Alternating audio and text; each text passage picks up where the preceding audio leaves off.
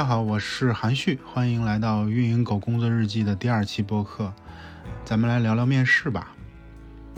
这是每一个职场人都必须要面对或者都经历过的一件事情。于是我想了好久，应该从哪个角度去讲这件事儿，该怎么切入呢？我突然意识到啊，可能我们大部分人都会同时兼任这两个角色，也就是求职者。和招聘者，可能有朋友说，我是一个新人，我现在呢还不是一个招聘者，还不能去面试别人。但是啊，你相信我，过不了多久啊，你可能就有机会去面试别人了。因为互联网这个行业啊，发展的很快，很多的这个团队 leader，或者是说他还没成为一个 leader 的时候，他就有机会去带人了。所以面试一个人，或者说面试一个实习同学，啊，都是常有的事儿。也有同学说，我现在在公司里很稳定，我不想跳槽，所以呢，我可能短时间内都不是一个求职者。这么说吧，即使你有多年的工作经验，只要你还在职场上，以后总有某个阶段或者某个场景，你就是一个求职者的角色。只不过是说，如果你非常资深，那么这个求职招聘的现场没那么露骨，让大家约在咖啡厅啊，约在茶馆聊一聊。但实际上呢，你就是一个求职者，对方呢就是一个招聘者。所以说呢，这两个角色呢，我们经常会互相转化，而且呢，很有可能我们都是同时去兼任的。所以我想到那个视角呢，就是跳出来来看。分别站在求职者和招聘者这两个角色里边，去给大家提点建议，或许可能对大家会有些帮助吧。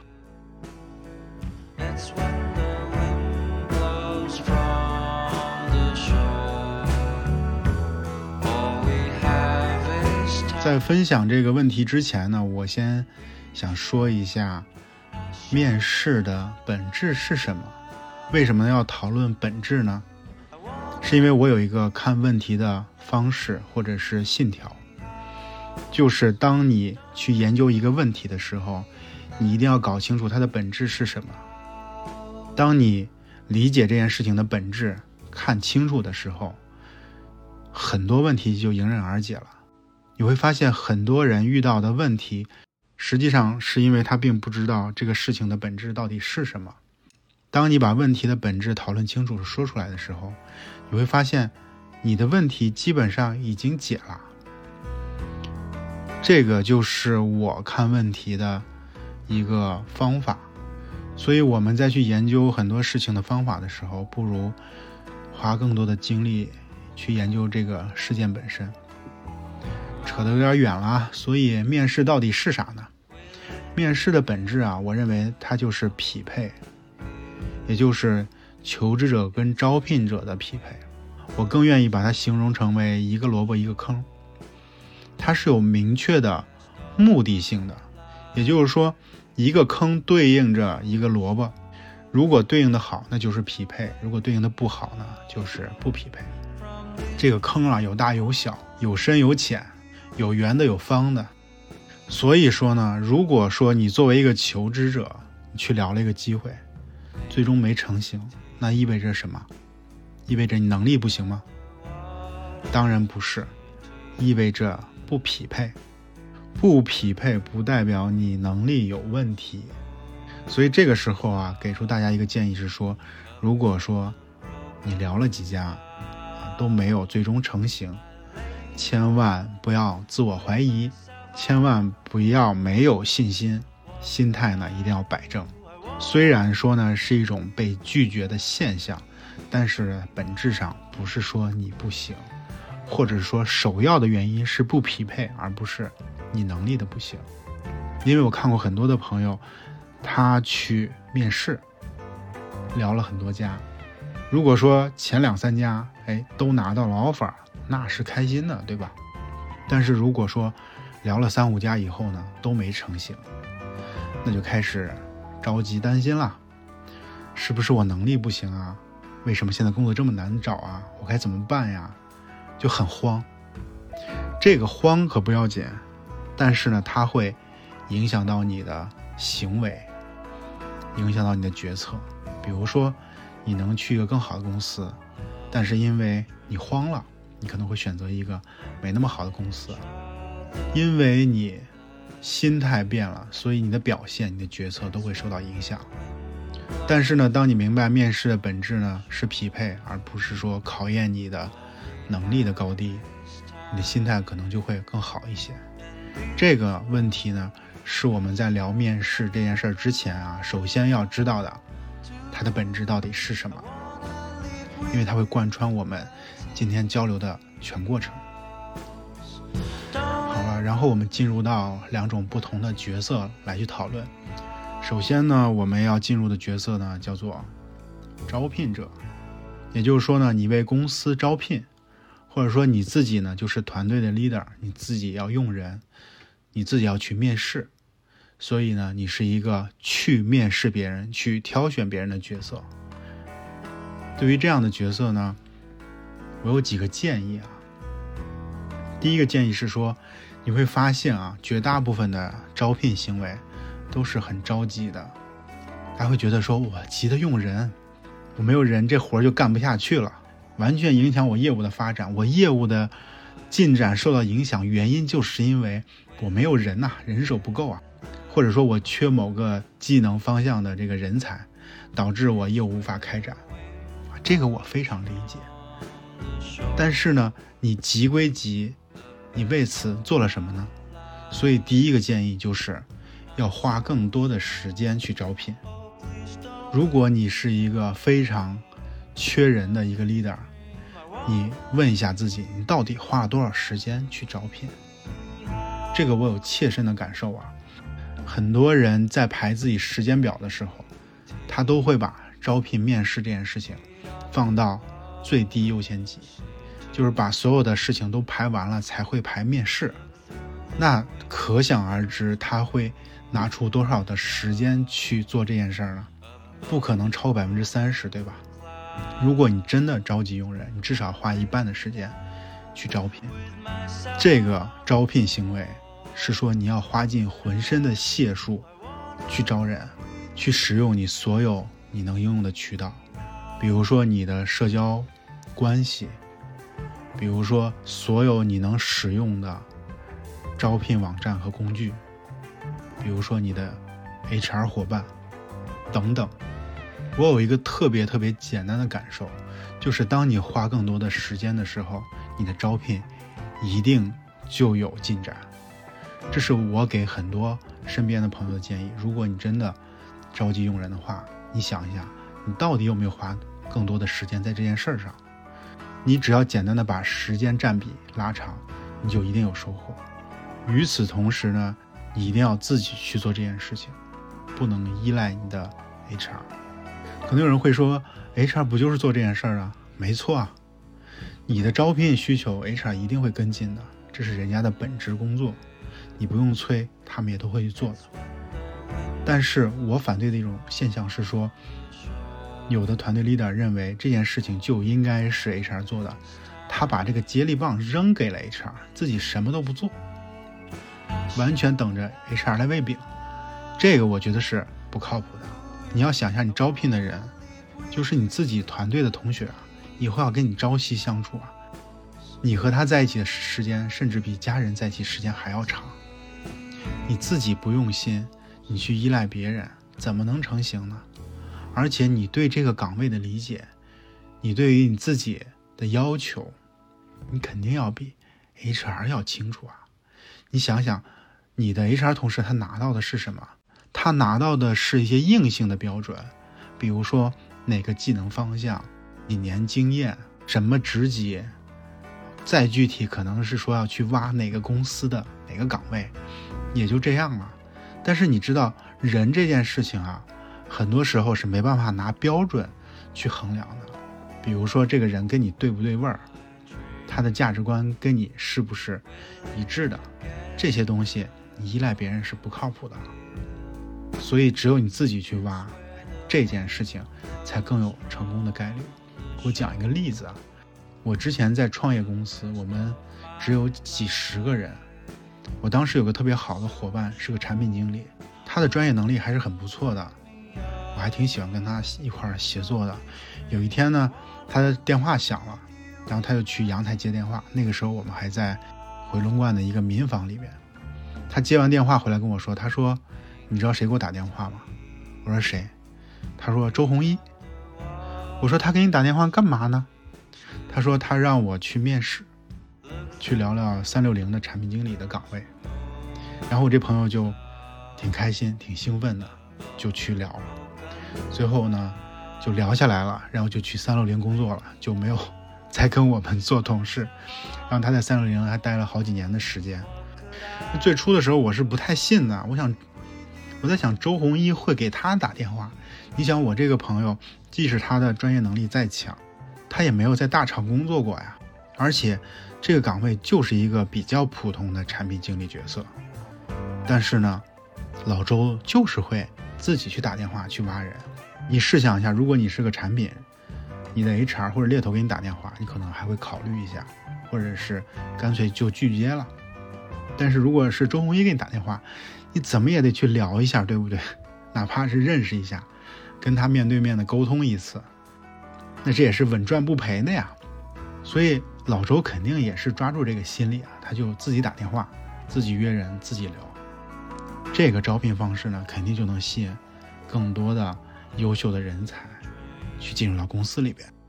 这是第一个建议，要花更多的时间去招聘，而且要自己去做，不能依赖别人。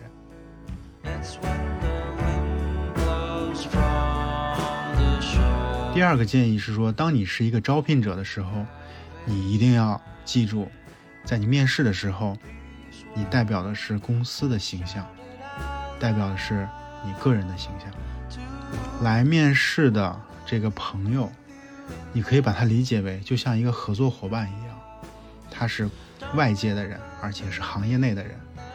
别管他年轻不年轻啊，他都是在这个行业里边。所以你跟他交流的全过程，其实呢，不仅是代表了你自己。不仅是代表这个业务，而且呢是代表这个公司，所以尽量不要有不文明或者是说不礼貌的行为。它会带来什么后果？可能当时的时候，这候选人不会说什么，但是你会给人留下一个不好的印象。这个不好的印象，他不只是会骂你啊，他是会觉得这公司都不行啊，因为通过这一次交流，人家会觉得哇，这公司的人是不是都像他一样？这么没有礼貌，你面试一次不要紧，你伤害了，你就伤害一次公司的形象。你要面试十个人，你就伤害十次嘛。可能有人会说，没事儿，他就是一小朋友。我现在告诉你啊，最厉害的其实就是这些小朋友。你设想一下，比如说你面试的同学很年轻，二十三四岁，但是你知道五年以后，他就是这个行业里的中间呀，他甚至是一个非常。重要的管理者角色，因为在互联网行业，就是这么年轻啊。很多业务的管理者、团队的管理者，都是很年轻的角色。你要知道，在一个行业里，山不转水转呀。甚至更严重的是，几年后你会不会给他打工呢？这都不好说啊。比如说，等到你四十岁的时候，他三十岁，你向他汇报这件事儿，还不是没有可能。所以说呀，大家都在这个圈子里混，每一次对外的机会都是树立公司、树立个人形象的一个非常重要的一个场合，千万不要去做不礼貌的事儿。好了，什么叫做不礼貌？比如说无缘无故的迟到，比如说一边聊天的时候一边打字，比如说经常打断别人说话，或者说还没聊五分钟、十分钟就结束了这个面试。等等，所有让人不愉快的行为，这些呢，都是不礼貌的行为。我个人有这样的一个习惯啊，只能代表我自己，但是可以分享给大家。所有约的面试，我都会提前认真把简历看清楚。我至少不会发生这样情景：候选人坐在了我的对面，然后我拿起简历还在读他在哪些公司待过，他做了哪些项目。这些呢都是在我见他之前都已经准备好了。所以说，你可以理解为，当我见到他的时候呢，我的脑子里就有几个问号或者几个问题了，就特别想跟他交流什么，就针对性的就聊起来了。而且呢，我在面试的时候，我从来不带电脑，我也不会用手机打字。当然也有一些例外的情况，比如说我的老板给我打电话或者是发信息，我还是会回的。但是我在回之前的时候，我会先跟对方说：“我说不好意思啊，我回个信息。”让对方是能理解的。可能有朋友会说：“哎，那我面试的时候会遇到一个问题，就是我没聊几句，发现这个人完全是我不想要的人，或者是说完全不匹配，或者说这个人胡说八道啊，让我觉得很难接受，该怎么办呢？”那个时候可能只聊了五分钟、十分钟。这个问题确实有可能会出现啊，比较实际。我的建议是说，你去挑选简历的时候呢，还是要认真一些。一些明显不匹配的啊，就不要约人家来聊。很多时候，面试者的槽点是说，你约我来聊了，我做的事情就是这些事儿。但是我跟你讲的时候，你说，哎呀，这跟我的岗位需求不一样。那你早干嘛呢？你简历不是写的清清楚楚吗？其次呢，如果你发现真的是对方的原因，比如说他简历写的是有问题的，或者说你跟他的气场完全不对，我有一个小的技巧，就是你在跟他面试之前刚见面的时候，可以跟他讲，这次面试呢可能大概需要半个小时的时间，但是也不一定，我们可以根据情况来看。如果说确实不需要那么多时间的时候呢，我也就不耽误你了。如果说我们聊的。比较好啊，如果说我们聊的比较充分，信息量比较大的时候呢，可能就得再延长一些时间，咱们视情况而定。哎，你把这个铺垫说到的时候，如果遇如果遇到意外的情况，大家心里有个预期，比如半个小时前后十分钟，大家都是能接受的。我个人有一个感受是说，如果说五分钟、十分钟你就觉得这人不合适，这种情况可能性的几率也是挺小的。所以怎么着，互相交流下来也得需要十五分钟、二十分钟吧。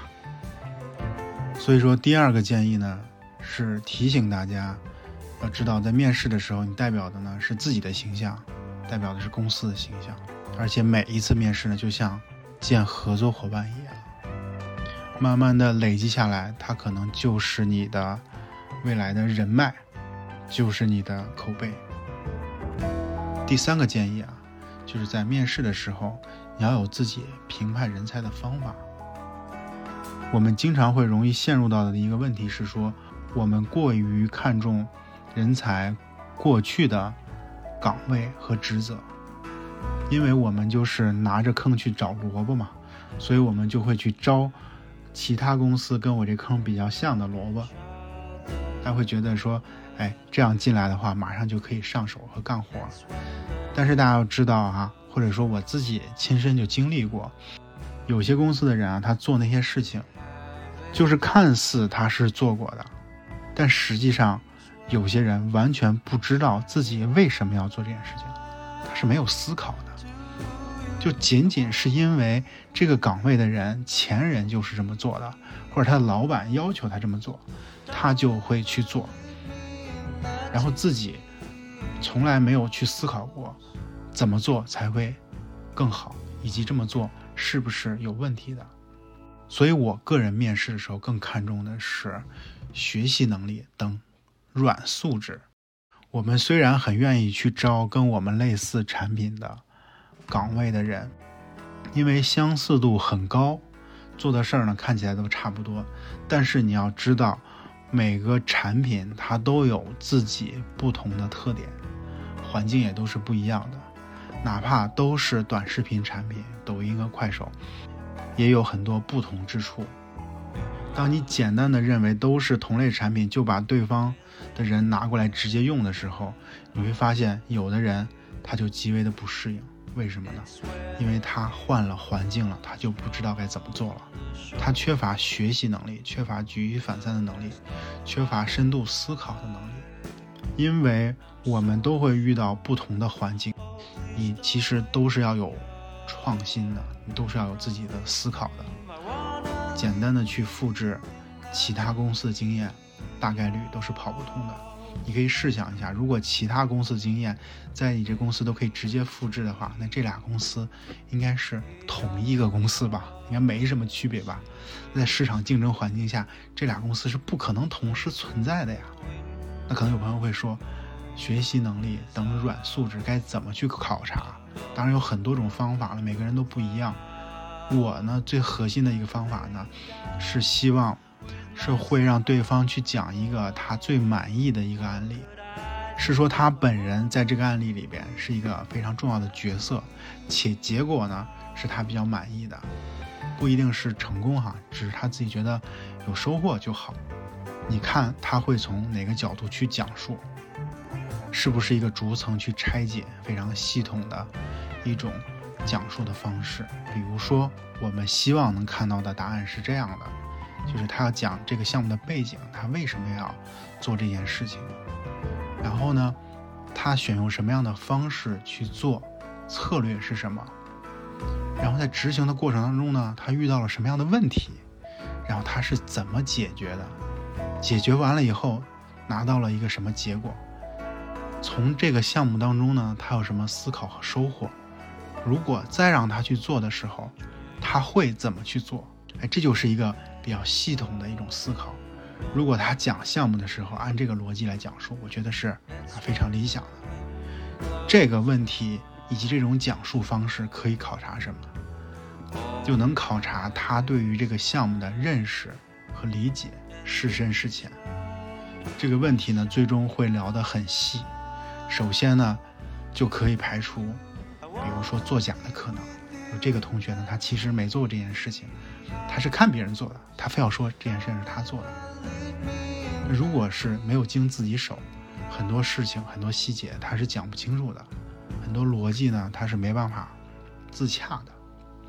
所以把问题问细呢，至少首先能排除啊这个作假的可能。其次呢，你就听他在这个里边的一些思考，你就知道什么问题呢？你就知道，哎，他有没有学习能力，他有没有思考能力。他是不是只是按部就班的去做这个项目，你一定就能感受得出来。所以这个问题呢，其实是我在面试的时候啊，最重要要讨论的一个问题。它大概会占我面试时间的一半儿，因为我们需要让对方去讲，讲的过程当中呢，我还会去，我还会去提问，问他为什么要这么做，当时是怎么思考的，哎，这个问题到底是怎么回事？希望他展开来说一说。这个互动呢，其实是非常有意思的，像一个高手之间的切磋一样。你会发现，有的同学呢，可能这个项目啊，最终没有特别圆满，但他自己呢，思考的还是很丰满的，很合理，而且呢，他是有这个能力的。其实，作为我们面试官的话，你不用在乎这个项目它到底结果是好是坏。为什么呢？你要知道，一个项目好坏，它本身跟环境。有很大的关系，我们叫所谓的“躺赢躺输”，也就是说，你这个项目最终拿到了一个好的结果，你有可能是躺赢啊，就是不是你真正做得好导致这个项目赢的，而是说你做不做这个事儿，他都会赢，因为他的环境在这里，他的条件就很好，他的时机就很具备。所谓躺输是说，即使你做的再好啊，他可能会遇到很多没办法去扭转的一些困难，或者说公司上级遇到了一些问题，导致这个项目没做成。但是呢，你自己对这件事情有很很深的思考，我觉得这事儿呢也是能证明自己能力的。我遇到一些好玩的事是说，我发现有些面试者他会一味的去维护之前的公司或者是项目。就是明显的是有问题或者做的不够好，他会努力的去说，哎，其实不是这样的，然后去辩解，去试图去掩盖。然后呢，这个时候我就会跟他说，我说你不用去掩盖这件事情，或者你不用去，呃，试图去说服我说当时这件事还挺好的。就我们要交流的是一个非常真实的情况，那他就是有好的地方，有不好的地方，也有支持你的，也有不如愿的，他就变得。很真实，然后这就是一个我们做项目的人或真正在一线的时候就会遇到的问题。那我作为一个面试官，我是有能力判断哪些是你的问题，哪些不是你的问题，对吧？就是如果你能客观的去看待这件事情，我会觉得你也是有能力的，只是说最终结果不好，我们都是能理解的。反而是一味的去掩盖的，你会觉得 没必要，而且就是对他自己也不是一个加分项。所以我的第三个建议是说啊，你要去关注他的各种的软素质，因为候选人啊，真正到你团队以后，他会面对完全不同的这个环境和问题，他能不能适应，能不能去解决啊，就看他的软实力了。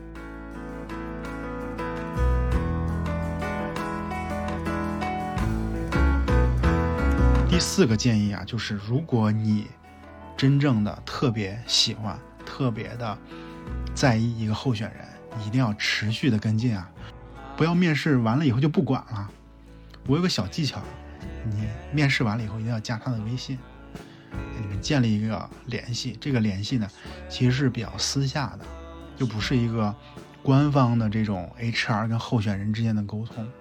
如果说啊，这个候选人，遇到什么问题，比如说他想到一些，哎，疑问或者是想了解的，他没法联系到你。如果不加微信的话，他是没办法跟你沟通的。加了个微信，你就可以，他就可以再跟你交流。另外，更多的情况是，好的候选人你要相信啊，一般都是很多家在抢的，他都不是只有你一个备选。所以这个时候呢，他往往在犹豫的时候呢，就是差那么临门一脚。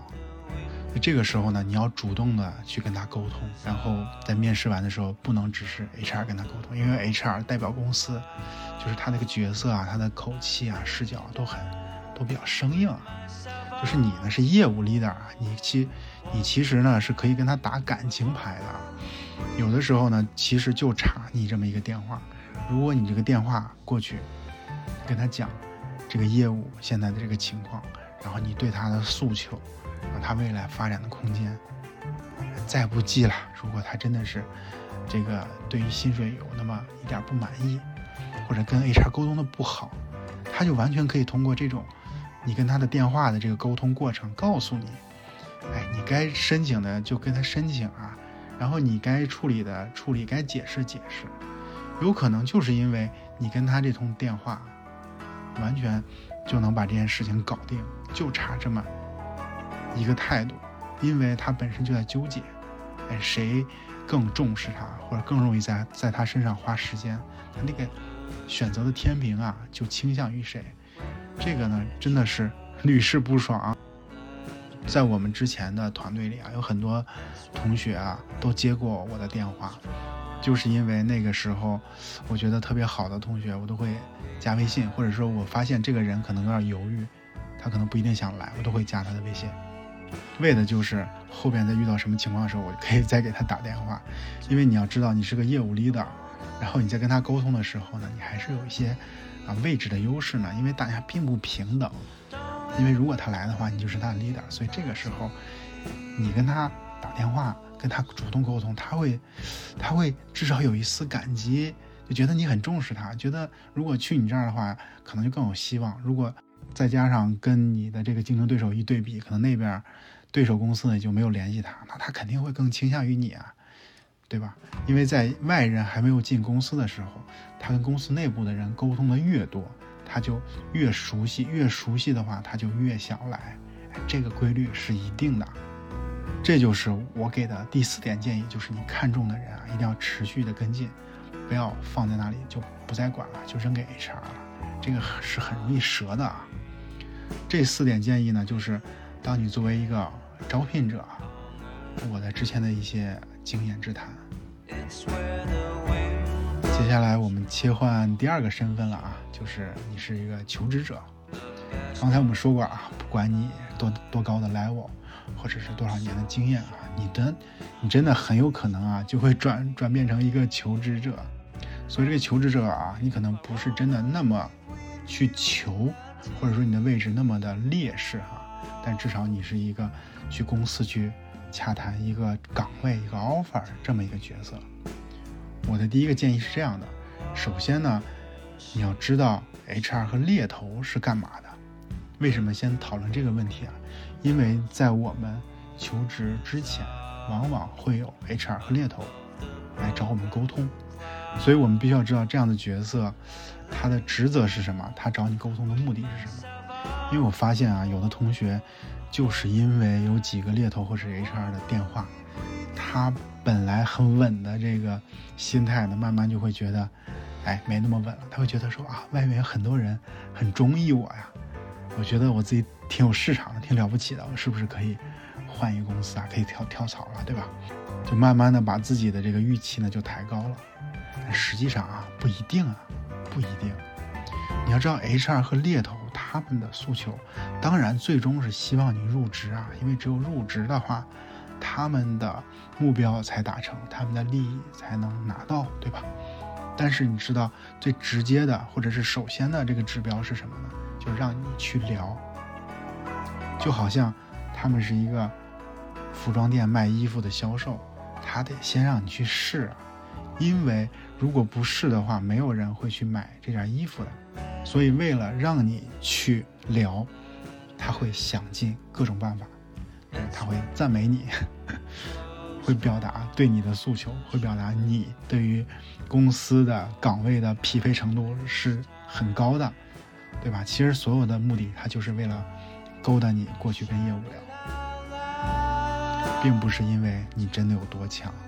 这件事情大家一定要认清楚，一定要认清楚，千万不要认为 HR 和猎头找你多了就证明你实力很强啊！真的不是这样的，真的不是这样的。因为对于他们这种角色来说呢，有的人可能对于岗位的理解是比较深入的，有的呢。他们没办法跟业务沟通的特别充分，对于业务想要的人呢，可能业务自己也想的不清楚，他也没办法传递给 HR 和猎头，所以他只能去大范围的先去找一波，然后让他们来跟业务聊，聊完再看看，对吧？这样的人适不适合这类的人行不行？如果不行的话，我们换方向，或者行的话，我们再具体再收缩范围。这些呢，就是他们工作的这个这个职责或者是。工作流程，所以你会发现有同学啊，就是因为这个猎头 HR 撩他撩的太狠了，然后最终没要他，他反而就觉得特别的失落，哎，觉得不是我自己还挺厉害的吗？为什么聊完了以后就不搭理我呢？没错啊，很多人 很多的 HR 和猎头就是这样的，聊完以后他就不理你了，因为他的目的其实就是让一个一个人过去去聊，这个是特别特别正常的事儿。当有猎头和 HR 来跟你沟通的时候呢，我觉得啊，首先基本的礼貌还是要有的啊，不要很随意的就去挂掉人家电话，或者是就是不回人信息啊，因为你不知道什么时候你会用得到人家，现在可能不看机会，但是你以后可能就需要人家了。另外啊，HR 和猎头这样的角色，他们就是行业里边的信息的中枢。哎，他们有很多信息，他们会互相的去散播。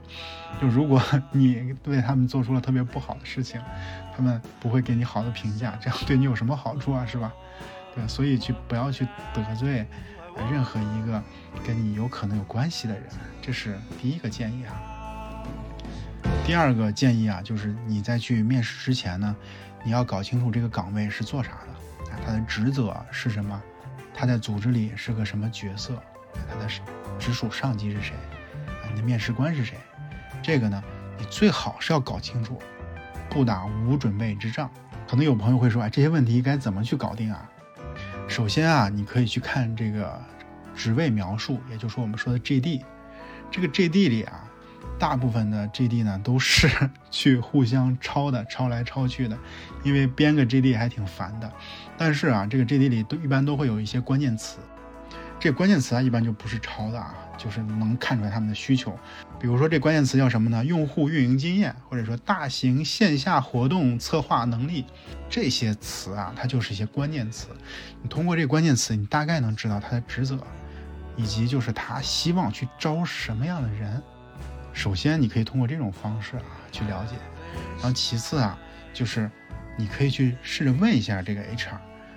这个 HR 是什么时候联系呢？就是他会通知你面试嘛，你可以问问这个 HR 说，哎，这岗位，嗯，比如说他汇报给谁，面试官是谁，叫什么，然后他在这个组织里是个什么样的一个位置。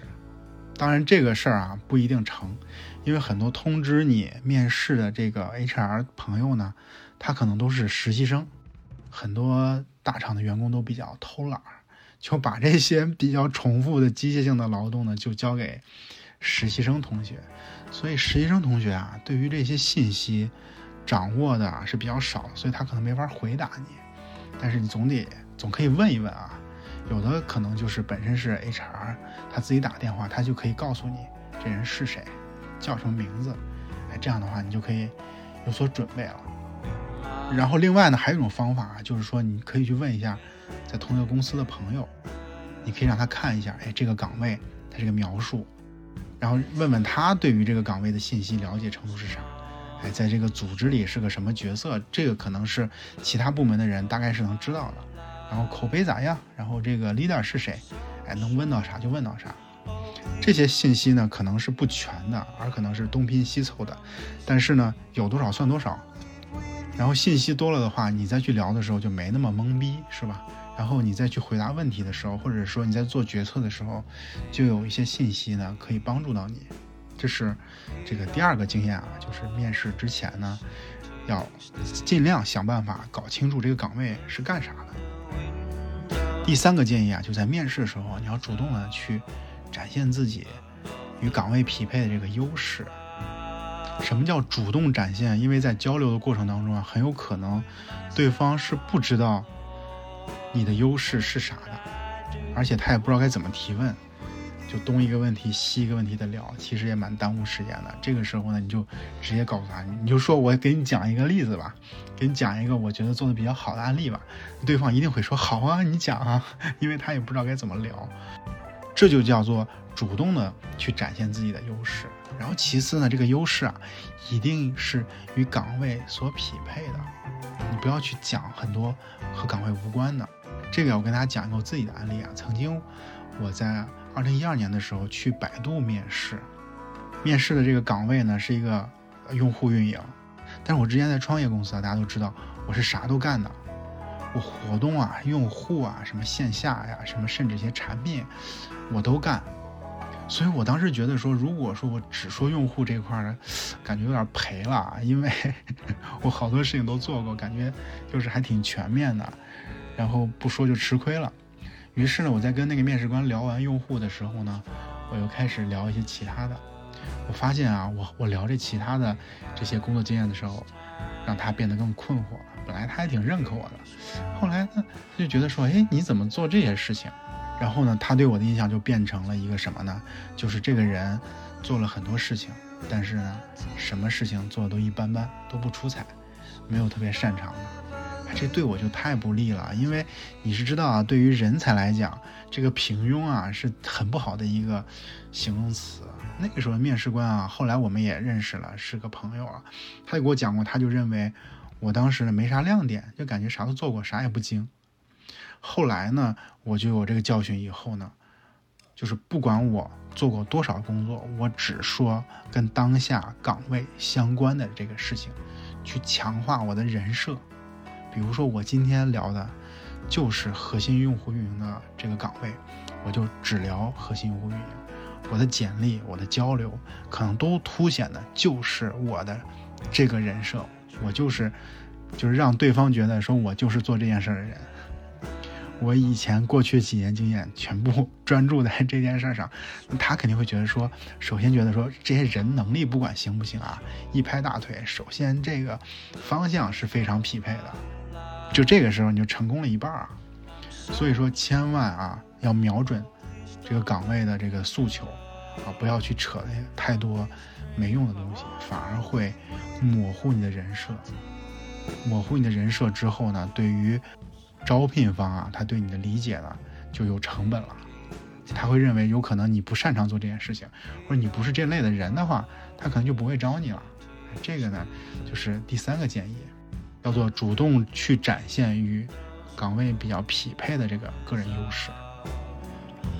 第四个建议啊，就是面试啊是双向选择、双向交流，一定要明白这一点，不能只是他问你或者他居高临下的态度，你要尽量去摆出一个，或者是说你尽量从内心要认为这是平等的，这是双向的。当然你知道啊，实际上不可能是平等的，因为你是求职者，你要去到人家的主场里去跟人交流，在这个场合下，在这个场景里面啊，就你不可能是一个就完全平等的角色，但是你要有这种态度，我觉得还蛮重要的。就是在他问完你之后，你也要去学会提问，你要问他。这首先是一种态度，告诉对方我们俩是平等的。你来问我，我也需要了解你，然后我也需要去决定我是不是以后要同意加入到你的这个团队里边，是吧？我也需要了解你啊。在面试的过程当中，或者面试之前啊，也要有些啊问题。这些问题呢，其实是能帮助你做决策的，帮助你去获得更多这个岗位信息的。可能有朋友会说，哎，聊完以后，对方感觉就想结束了，就不想再说了。哎，他不管怎么样，你也要。跟他讲，你也有些问题需要了解。我相信啊，绝大部分面试官会让你说出来的。那比较不理想状态是，有的面试官他会说一些不痛不痒、毫无信息量的话。这种事情呢，就有点难应对了。你只能尽量把问题提具体点，能获取到多少信息就获取多少信息。这个是比较实际的问题啊，因为大家并不平等，所以当他不愿意跟你说的时候，或者是说，也有可能是对你没那么满意。他觉得没必要跟你交底儿，等等吧，这些都是有可能的。但是不管怎么样，这个问题你要问出来。在这个问题里边啊，我遇到一些反面的这种情况是什么呢？对方呢在面试的时候，他没有想过我会让他提问题，或者说他可以问我问题，所以等到让他问的时候呢，他就有点懵，然后他随便提了几个跟这岗位毫不相关的问题。然后那些问题你回答起来会觉得，哎呀，就出于礼貌你还要回答他，但是呢，你又心里想说这跟你又有什么关系？这跟你这个岗位有什么关系？就是你会发现他不会提问，不会提问的人在面试的时候又会被减分，因为他的思路是不够好的，因为他不知道什么问题对他更有利。这个呢，大家一定要注意，就是要学会去提合理的问题。另外呢，有个特别特殊情况，如果你认为啊，你们交流的很好，或者是对方也表达了对你的认可，你不妨可以问他一下，咱们交流的怎么样？你对于我有什么样的意见或者建议？哎，这个问题呢，那就是你会知道他对于你是一种很希望你来，很喜欢你，还是说觉得一般般，还是说觉得哎，可能你不够好？如果说你面对的是一个相对坦诚的这个面试官，他很有可能在这个里边就会暗示你。比如说我以前呢，呃，遇到这样的问题，如果我觉得对方呢不太合适的话，我会暗示他，他没有达到我哪方面哪方面的诉求，这个会暗示出来，这样他也会知道说这次面试呢可能会挂掉了。不要认为挂掉的消息不是好消息就不想知道啊，因为你要知道，你这次的面试被挂掉了，你早点知道总比晚知道更好，因为你有可能要去做后续的决策，你会知道这一次是不行的，你就不用等他，对吧？所以这个学会去提问呢，你要审时度势，你要之前去做准备，面试的时候你也要思考，然后要看你跟面试官沟通的情况，然后去问出合适的问题。最后一个求职建议，第五个建议呢，就是说，刚才也讲过，如果你面试没有成功的话，不要自责，心情不要低落，你内心一定要足够强大，因为你要发现啊，你去作为求职者，你去交流公司的话，你就是一个呃相对劣势的一个姿态啊，你可能会遭到一些不公正的对待，你可能会伤害你的这种感情，但是你千万。这个内心要足够强大。如果说你慌起来的话，你的决策就会变形的。你变形的话，他可能就会做出不利于你职业生涯的一些决定。然后呢，我想强调一下啊，有些客观情况是招聘方他们自身的问题，可能不是你的问题，但最终导致了这次的交流没有成型啊。有这么几个原因啊。第一个原因是说，招聘方的内部情况呢比较复杂，比如招聘的需求呢出出了问题。啊，内部有了变化，那招聘就暂停了。这种事儿呢，我自己都亲身经历过。离我最近的一次呢，我们有一个岗位需求，然后我十二面，我我面试了一个朋友，我觉得还挺合适的，我想快速的去推进，然后开始让 HR 去呃交流，然后谈 offer。但是呢，特别特别的没想到的是，在第二天的时候，公司就是发布了内部的信息，说所有的招聘都暂停。然后这个暂停呢，还是无限期暂停，可能一个月都不止。所以说这个同学呢就被卡在那里，这事儿呢就没办法推进了，应该就算是失败了。然后这个同学呢加了我的微信，然后他就觉得这件事儿还挺难理解的，然后他也挺想来，所以他就问我，哎，到底是什么原因，怎么就没动静了？我特别坦诚的跟他讲，就是确实是公司里面有有规定，没有别的原因。也不是你的问题，然后希望他不要多想，然后赶紧去看看其他的这个岗位。但是大家可能会知道，有的时候呢，面试者是没办法跟这个面试官有这样沟通的，或者面试官可能也不愿意说，不方便说。这个时候你就不知道到底是自己的问题还是公司的问题了。所以说啊，你要知道。公司的这种情况就很复杂的，有的时候这个招聘需求呢，它本身就有问题，或者他自己有一些不确定性，就会导致这个面试的这个暂停或者失败。这是第一个这个客观的原因啊。第二客观原因呢是说，有少数的特别不好的情况啊，就是公司去约面试者来去面试，他有其他目的，他的目的不是为了招聘，就不太道德的面，不太道德的这个。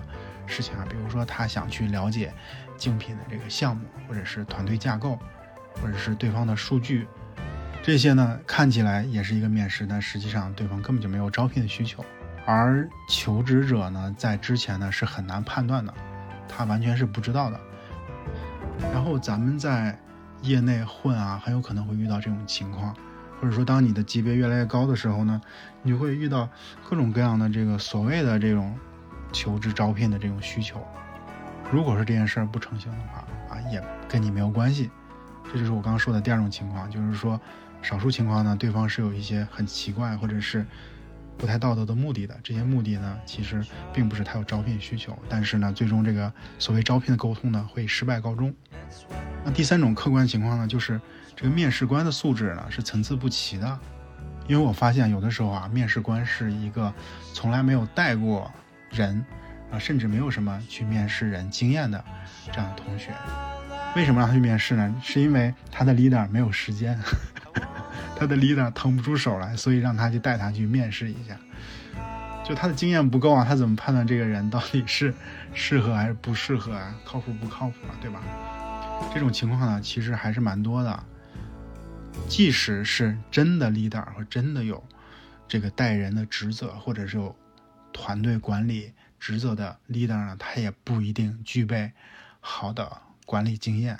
大家都知道啊，咱们在的互联网行业，互联网行业的特点是啥呢？发展很快，就真的中坚力量都非常年轻，可能二十八岁、三十岁就管一个很大的团队了。